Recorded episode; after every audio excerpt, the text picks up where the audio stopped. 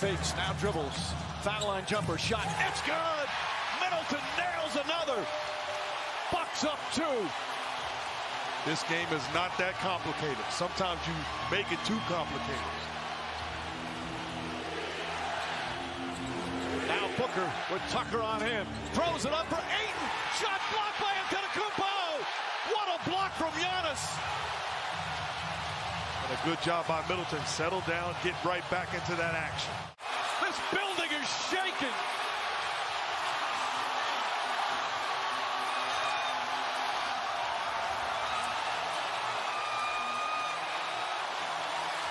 Sensational block shot.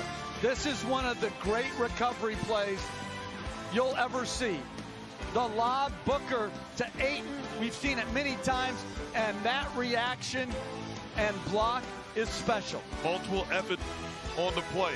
Stops the penetration of Booker, doesn't give up, turns, elevates, blocks the layup attempt. That's big time by Giannis. What a series here in this 2021 NBA Finals here in Game 4. The Bucks win it 109 to 103. Μετά από αρκετές ώρες και προσπάθησα λίγο έτσι να ξεκουραστώ καθώς ε, τα ξημερώματα είδαμε ένα απίστευτο μάτς μια σελίδα από ατόφιο χρυσάφι για την ιστορία των Milwaukee Bucks και πόσο μάλλον για την ιστορία ενός παίκτη ο οποίος ε, έχει ακούσει πάρα πολλά. Και δεν είναι, για πολλούς δεν είναι ένα, ένας παίχτης πρότυπο, ένας παίχτης είδωλο, ένας καλός παίκτης ε, και για κάποιους άλλους είναι θεός για κάποιους άλλους είναι ο υπεραθλητής ο, ό,τι καλύτερο έχει πατήσει μέχρι στιγμής στο NBA λόγω των φυσικών προσόντων του ιδιαίτερου play style του και ό,τι άλλο συνεπάγεται με αυτό. Αν ε, σήμερα μακρηγορώ και το τραβάω λίγο παραπάνω να με συγχωρέσετε αλλά το rotation ε, έχει μείνει άναυδο από την ε, από την εικόνα των Bucks σε αυτή τη σειρά των τελικών. Γιάννης Ροζή στο μικρόφωνο, το rotation όπως είπα και πιο πριν έχει μείνει άναυδο και ε, θέλω, να μπούμε, θέλω να μπούμε κατευθείαν στο θέμα, θέλω να μπούμε κατευθείαν στη συζήτηση.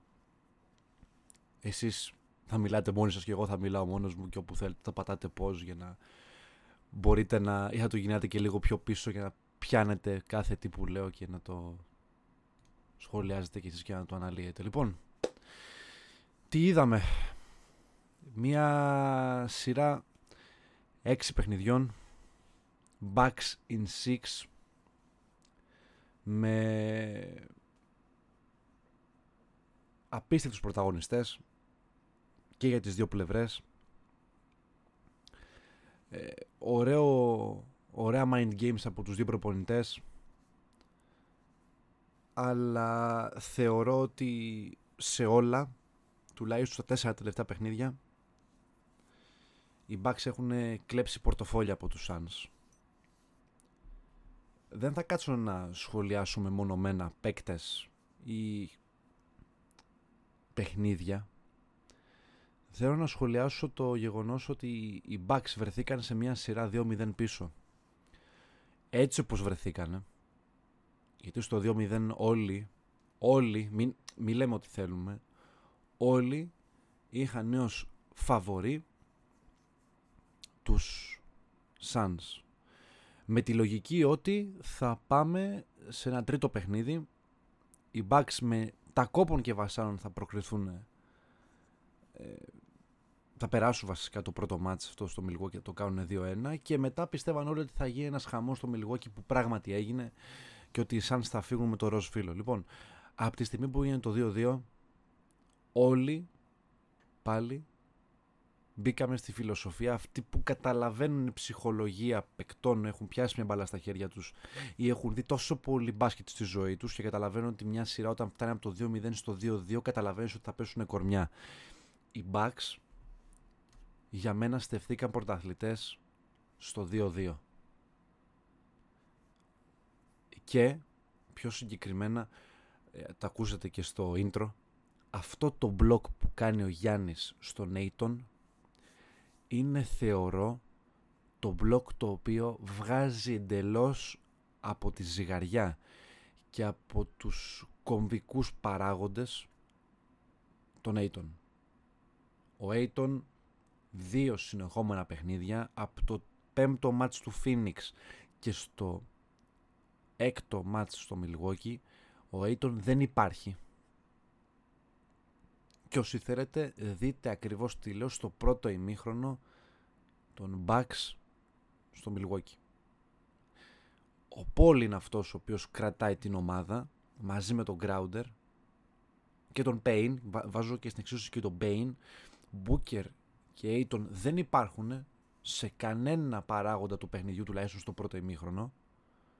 Εντάξει, θα, βάλουν 10, θα φτάσουν τους 10 πόντους, αλλά όταν βλέπεις έναν Aiton να έχει κατεβάσει 20 rebound και να βάζει 18 και 20 πόντους, όταν βλέπεις έναν Booker που μου βάζει 35 και 40 πόντους, ε, δεν είναι δεν είναι εικόνα παίκτη ή παικτών να μου βάζουν 15 πόντους σε ένα παιχνίδι που για εσένα είναι do or die.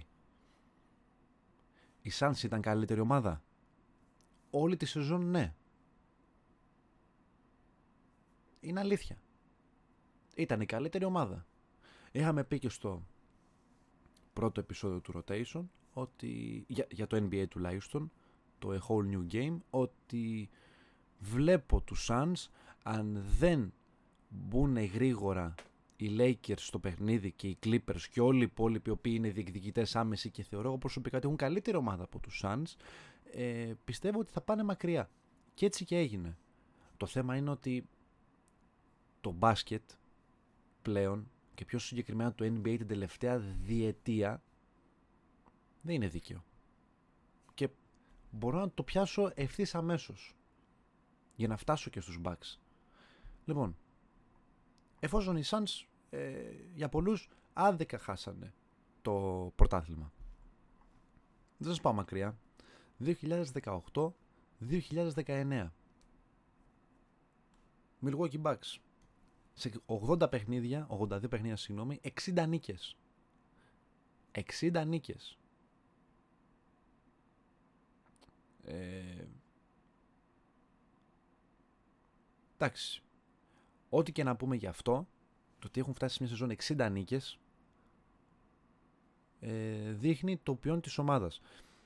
Πάνε λοιπόν εκείνη τη χρονιά στα play-off. Σκουπίζουν τους Pistons. Τους απαράδεκτους Pistons, εντάξει. Ε, ήταν υπόθεση πρωταγωνιστικός ρόλος μόνο για μπάξι εκείνο το μάτς. Πάνε... Πάνε και παίζουν με τη Βοστόνη. Χάνουν το πρώτο μάτς, κερδίζουν όλα τα υπόλοιπα. 4-1.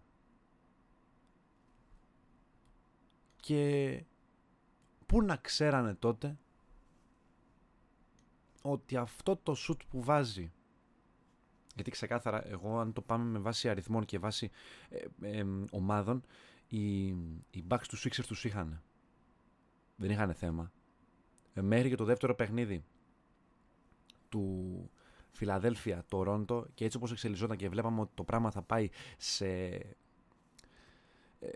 σε κομβικό σημείο, θα γίνει derby, όλοι περιμέναν τους, τους ε, Sixers να περάσουν. Ωραία. 2-0 τους Raptors, τέσσερις συνεχόμενες ήτες ε, σε Τορόντο και σε Μιλγόκι. Ήταν δίκιο εκεί πέρα το πρωτάθλημα; Όχι. Πέρασε η καλύτερη ομάδα; Όχι. Επόμενο. 2019-2020. Εδώ είναι, το, εδώ είναι το μεγαλύτερο ζουμί. Εδώ έχει το περισσότερο ζουμί από όλα. Λοιπόν. Milwaukee Bucks. Πρώτη. 56 νίκες, 17 ήττες, 73 παιχνίδια. Λοιπόν. Πάνε λοιπόν στα play-off. Σημείωση. Τους έχουν κόψει το μπάσκετ. Τέσσερις μήνες, ε. Πέντε πόσο τους το έχουν, έχουν κόψει. Γιατί ξεσπάει η πανδημία. Ε, λέει ο Σίλβερ δεν έχει NBA γιατί γίνεται χαμός. Ε, τέρμα. Πάμε φούσκα. Πάμε φούσκα. Πρώτη ήττα από τους Magic στα play-off. Τέσσερα συνεχόμενα παιχνίδια νίκες ε, με τα δύο περιβόητα μάτς που τα δεν κατεβήκαν οι Bucks για τις δολοφονίες που είχαν γίνει τότε στο Milwaukee. Πάμε στο, στο ημιτελικό. Ε, θεωρώ εύκολες νίκες τον Miami Heat και αποκλεισμός. 4-1. Φυλάκια, σπίτι. Οι Bucks πριν τη φούσκα ήταν ομάδα που θα παίρνει το πρωτάθλημα. Δεν μας συγκινεί ούτε αυτό. Έτσι δεν είναι. Όχι φυσικά. Για ποιο λόγο. Αλλά φτάσανε απέναντι σε μια ομάδα που μπήκε και αυτή στη φούσκα με τους ίδιους όρους. Όλοι στη φούσκα ήταν ίσοι. Όλοι. Μα όλοι. Τρώγανε τα ίδια φαγητά. Κάνανε ίδιες ώρες προπονήσεις τα πάντα. Αλλά οι Bucks αποκλειστήκαν. Και πάμε στο σήμερα. Πάμε στο τώρα. Για μένα οι Bucks δεν κατεβήκαν στους φαβορείς στους τελικούς. Όχι. Και μη λέμε και ότι θέλουμε. Δεν κατεβήκαν ως φαβοροί. Παίξαν απέναντι σε μια σκληρή ομάδα. Τους Miami Heat. Αλλά όλοι ξέραμε ότι η Heat είναι κουρασμένη. Από αυτή την ε, τρομερή χρονιά τη, τα φοβερά play-off βασικά της φούσκας όπου δείξανε το πόσο μεγάλη ομάδα μπορούν να γίνουν αλλά όταν παίζεις απέναντι σε μια ομάδα όπως είναι οι Bucks δεν μπορείς να, να κάνεις κάτι άλλο από το να είσαι απόλυτος και να πρέπει να τους κερδίσεις τέσσερις φορές. Δύσκολο. Πολύ δύσκολο. 4-0. Και πάμε στους δύσκολους... Εγώ το θεωρώ ότι αυτή είναι η τελική. Αυτή είναι η πραγματική τελική. Πάμε στη δύσκολη διαδικασία του Brooklyn. Δύο νίκες. Brooklyn Nets. Φυλάκια. Λες όχ. Τώρα τι θα κάνουμε. Συγκλώ άμυνες στο Milwaukee. 86-83, 107-96. Δεν αφήνουν τους Nets να βάλουν 100 πόντους. Σε συνδυασμό με τους τραυματισμούς. Harden και Irving. Οι Nets δεν μπαίνουν ποτέ στο παιχνίδι. Ο Durant παλεύει μόνος του να κάνει παιχνίδι θρύλου. Τελευταίο ματς δεν βγαίνει. Γεια σας, οι Nets είναι εκτός. Το μεγάλο φαβορί είναι εκτός. Παίζουν απέναντι στην ψυχωμένη Ατλάντα, αλλά εντάξει, να είχαμε να λέγαμε πάλι αυτό. Και πάνε στο σήμερα και ακριβώς το σήμερα να κάνουν από το 2-0 στο 4-2 τους Suns. Που οι Suns δεν είχαν χάσει 4 μάτς συνεχόμενα. Σε όλο το πρωτάθλημα. Αυτό είναι δίκαιο, είναι άδικο. Να λοιπόν όμως που υπάρχουν play-off τα οποία κρίνουν ε, τα ζευγάρια, κρίνουν τις έδρες, κρίνουν τα πάντα. Οι Suns είχαν πάντα το πάνω χέρι, παιδιά. Από τα πρώτα δύο μάτς στην έδρα τους, 2-0. Ένα μάτς χρειαζόντουσαν για να πάρουν στο Μιλγό και να το κάνουν 3-0 ή 3-1 και να πάνε το μάτς στο Phoenix. Δεν το κάνανε αυτό. Στο 2-2 εσωφαριστήκανε. Δεν μπόρεσαν να κερδίσουν τους Bucks στο Phoenix. Με αυτό το εκπληκτικό αλέιο που κάνει ο Τζρου Holiday στο Γιάννη. Που ζητάει την μπάλα το τρίποντο. Ο Γιάννης ρισκάρανε. Δηλαδή, ό,τι κάνανε οι Bucks τους βγήκε. Πήραν τα ρίσκα τους και κερδίσανε. Οι Suns, ε, ό,τι κάνει ο Booker στα πρώτα τρία μάτς, να μας βάλει 40 πόντους να πάρουμε το παιχνίδι. Όταν ο Πολ βγήκε μπροστά, στο δύσκολο κομμάτι που ε, μεγάλος Chris Paul χθες τουλάχιστον, δηλαδή εγώ τον είδα και τον χάρηκα πολύ τον ε, πρόεδρο των, της Ένωσης Παικτών, Δηλαδή δεν βγήκε κανένας μπροστά. Σε ένα μάτς που καίγεσαι. Σε ένα μάτς που θέλεις πάση θυσία να κερδίσεις. Για να πας ε, στο Phoenix και να διεκδικείς το 7ο παιχνίδι και να πάρεις το δαχτυλίδι, ε. Τίποτα. Μηδέν. Αν δούμε ε, τις φάσεις μία προς μία, θα δείτε ότι υπάρχουν από τους πέντε παίκτες που παίζουν τον Suns, οι τρεις είναι στα χαμένα κάθε φορά. Δεν ξέρουν που βρίσκονται. Δηλαδή ο Bridges είναι στα χαμένα. Ο Aiton είναι στα χαμένα. Ο Paul έβαλε 26 πόντους. Και παίξε και 39 λεπτά, έπαιξε 40 λεπτά, ε. Δηλαδή, αν δεν τον έβγαζε ε, 3 λεπτά στην, τελευ... στην πρώτη τελευταία περίοδο, στην τρίτη, και αν δεν έκανε και κάποια breaks για να πάρει ανάσα, γιατί και ο άνθρωπος είναι και μεγάλος ηλικία, εντάξει. Μην πάθει και τίποτα. Ε... Δεν μπορεί, δεν θα μπορούσε να κάνει κάτι άλλο. Ε... Εντάξει, προσπάθησαν κάτι να κάνουν τώρα εκεί πέρα, λίγο με Καμίνσκι, λίγο με τον Κάμερον Τζόνσον, να κάνει ένα rotation ε, υποτιθέμενο τέλος πάντων εκεί. Δεν βγήκε αντίο ζωή. Εύκολα το Milwaukee. 50 ο Γιάννης, double-double, 50 από τους 14 rebound. Μίτλετον ο οποίος ε, έκανε καλό παιχνίδι στην αρχή, χάθηκε στην πορεία γιατί έκανε τρία φάουλ και φοβήθηκε λίγο μήπως και χάσει ε, τον τελικό. Ε, επανήλθε μετά, έφτασε στους 17. 16 πόντους ο Μπόμπι Πόρτης, ο οποίος είναι παντού, παίζει άμυνες, ε, κάνει τα πάντα, κάνει τα πάντα και συμφέρει. Και ο Holiday με κοντά στο triple-double για ένα rebound. 12, 9, 11, 11 assist. Πού είναι το, πού είναι το άδικο για τους Suns; Αυτό δεν βλέπω εγώ. Το ότι βάζει 40 πόντους σε δύο παιχνίδια δεν, καθιστά, δεν σε καθιστά απαραίτητα και φαβορεί. Γιατί άλλοι δεν παίζουν. Οι Bucks στην αρχή της χρονιάς βρεθήκαν μπροστά σε πολλές κινήσεις που θα μπορούσαν να κάνουν και βρεθήκαν μπροστά στην κριτική. Πολλές φορές. Βλέπε μία όταν αντιμετωπίσαν τους Atlanta Hawks. Έπεσαν απέναντι στον παίκτη τον οποίο τους ακύρωσε γιατί θεώρησε ότι το project δεν είναι σωστό, δεν, είναι, δεν έχει προπτικές. Το Bogdanovich λέω. Ο Σέρβος τους ακύρωσε. Του, τους άφησε να περιμένουν και τελικά τους είπε άκυρα, δεν θέλω ξεκινήσανε μετά με τον Chris Paul. Βρεθήκαν απέναντι στους Suns. Δεν δέχτηκε ο Paul. Δεν ήθελε. Προτίμησε να πάει στους Suns. Και η τελευταία επιλογή από ό,τι φάνηκε ήταν ο Drew Holiday. Ο οποίος σου έχει βγάλει τρία μάτς μόνος του. Στη, στην άμυνα τουλάχιστον πάνω στον Booker. Δεν θεωρώ ότι ε, χάσανε κάτι Bucks από αυτές τις κινήσεις. Και μεταξύ μας τώρα, όποιος και να ερχόταν, πάλι το ίδιο θα γινόταν.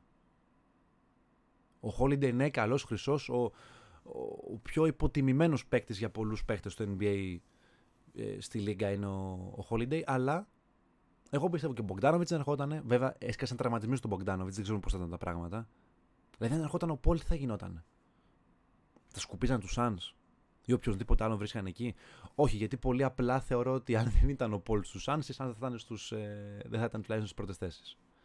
Θα τους είχαν περάσει από πάνω οι Lakers. Αν και να τα λέμε και όλα, τραυματίασε εκείνα τα παιχνίδια ο Πολ, αλλά το πλεονέκτημα της έδρας δεν χάνεται. Είναι σημαντικό. Οι Lakers παίξαν και ένα play-in τουρνουά, το ανούσιο play-in τουρνουά, το οποίο το λέγαν όλοι. Αλλά τέλος πάντων το προσπερνάμε. Και πάμε να μιλήσουμε και λίγο για το Γιάννη. Εντάξει. Ε, το δαχτυλί δεν το παίρνουν οι Bucks. Το παίρνουν τα σεπόλια. Ο Γιάννης εδώ και περίπου τρία χρόνια από την εποχή φανταστείτε το, βασικά το 2019 2019 εκεί πέρα που ξεκινάει και παίρνει τα ενία εντελώς ε, λόγω του MVP, λόγω των προσδοκιών, λόγω του max συμβολέου, λόγω όλων αυτών που συζητιούνται, όλοι περιμένουν πράγματα. Ήταν εκεί συνέχεια. Αλλά βλέπε μία το ότι δεν είχαν άξιους συμπαραστάτες. Ο Μίτλετον δεν υπήρχε. Ο Μίτλετον πριν τα μάτια των τελικών με τους Suns δεν υπήρχε στον ορίζοντα για τους Bucks, εγώ θεωρώ. Ε, πιστεύω ότι οι fans τον Bucks όπως και πάρα πολλοί που βλέπανε το, το NBA και φέτος και πέρσι και τα προηγούμενα χρόνια τα βλέπαν τον Middleton δεν τον βάζανε στο, στον παράγοντα ότι εάν παίξει καλά και ο Middleton θα κερδίσουν οι Bucks. Όχι, λέγανε όλοι αν παίξει καλά ο Γιάννης θα κερδίσουν. Ο Middleton δεν υπήρχε. Άρα ο Middleton αναστήθηκε και υπάρχει σαν παίκτης από τους τελικούς με τους Suns. Άντε, βάλ τον στην εξίσωση από τα μάτς με τους Nets Αλλά σε τέτοια μάτσα όπως είναι στους τελικούς, τους θέλεις όλους. Ο Μίτελτον ήταν εκεί. Το πάλεψε. Έδωσε το παρόν. Δυναμικότατο παρόν. Τα έδωσε όλα. Το πάλεψε και ήταν άξιος Ρόμπιν για το Γιάννη. Εντάξει, μην λέμε ότι ο, ο Ρόμπιν είναι ο Γιάννης. Ο Ρόμπιν δεν σου βάζει 50 πόντους. Τόσο τον Μπάτμαν σου βάζει 100. Εντάξει. Λοιπόν. Ε, τον πιστέψανε. Εγώ πιστεύω ότι αν φέτος δεν πέραν το πρωτάθλημα θα έβγαινε ελεύθερος.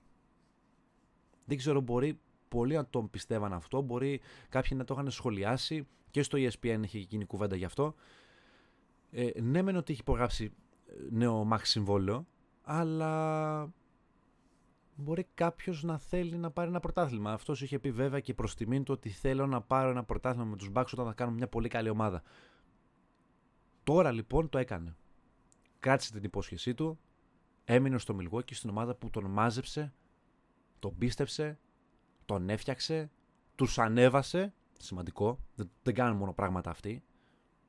Ο Γιάννης τους έχει μαζέψει πολλές φορές. Τους έχει πάρει από το χεράκι, έχει δώσει πολλά πράγματα ο Γιάννης στο Milwaukee. Και το θέμα είναι ότι τα πήρε αυτά όλα επί δέκα πίσω. Ο κόσμος πίνει νερό στο όνομά του. Πλέον στα 26 του χρόνια ε, μπορεί να ελπίζει σε κάτι ακόμα καλύτερο. Γιατί ξεκάθαρα ο Γιάννης ε, έχει πάρα πολλά καλά στοιχεία τα οποία μπορούν να μπουν σε οποιαδήποτε ομάδα. Σε πρωταγωνιστικό ρόλο. Όχι να πάμε με τη λογική ότι τον παίρνουμε για συμπαραστάτη κάποιου άλλου superstar. Ο Γιάννης είναι ένα superstar μόνος του. Δεν χρειάζεται κανέναν. Σαν φαν του Λεμπρόν, σαν λεμπρονικός, αν μπείτε αυτή τη στιγμή στο δωμάτιο θα δείτε κάμποσες φιγουρίτσες Funko Pop LeBron James και τα σχετικά. Δεν υπάρχει ε, σενάριο ο Γιάννης να είναι κάτω από κάποιον άλλον.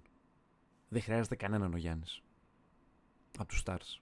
Το απέδειξε ε, σε αυτούς τους τελικούς. Ο άνθρωπος γύρισε, όχι γύρισε, συγγνώμη, δεν, δεν θέλω να το χρησιμοποιήσω, αλλά πήγε να πάθει το χειρότερο τραυματισμό για έναν αθλητή. Το πόδι του φάνηκε να διαλύεται, να κόβεται στα δύο στην κόντρα αυτή με τον Καπελά. Νομίζω ήταν ο Καπελά, δεν θυμάμαι κιόλας. Γιατί για μένα ο χρόνος σταμάτησε όταν τραυματίστηκε. Δεν είναι, είναι απίστευτο. Είναι απίστευτο. Εγώ πιστεύω ότι οποιοδήποτε άλλος αθλητή. Ναι, βλέπε ε, Λεμπρόν, βλέπε Ντουράντ, βλέπε Λέοναρτ, βλέπε Ντέιβις. Πιστεύω ότι του είχε μείνει το πόδι στο χέρι, παιδιά. Ο Γιάννης δεν υπάρχει αυτό το πράγμα που έχει κάνει. Έχει επιστρέψει σε διάστημα δύο αγώνων. Έχει, εντάξει, είναι το δύσκολο κομμάτι. Πρέπει να κερδίσουν τους Ατλάντα δύο συνεχόμενες φορές ακόμα. Αλλά είναι εκεί. Χωρίς το Γιάννη, οι Bucks κάνουν παπάδες και τελειώνουν τους ε, Hawks και πάνε τελικό. Ο Γιάννης είναι αυτή τη στιγμή ε, το καλύτερο project που έχει το NBA. Ο Λεμπρόν δεν θα συνεχίσει. Ο Ντουράντ ε, πρέπει να παίξει δίπλα σε πολύ μεγάλους παίχτες. Ναι, είναι μεγάλος παίχτης, ναι, είναι από τους κορυφαίους σκόρερ, αλλά αυτό το οποίο έκανε ο Γιάννης στους τελικούς αυτούς δεν το έχει κάνει κανένας Ντουράντ. Μόνο ο Λεμπρόν θα μπορούσε να το κάνει. Όπως το έκανε με τους Καβαλίρες που γύρισε από το 3-1.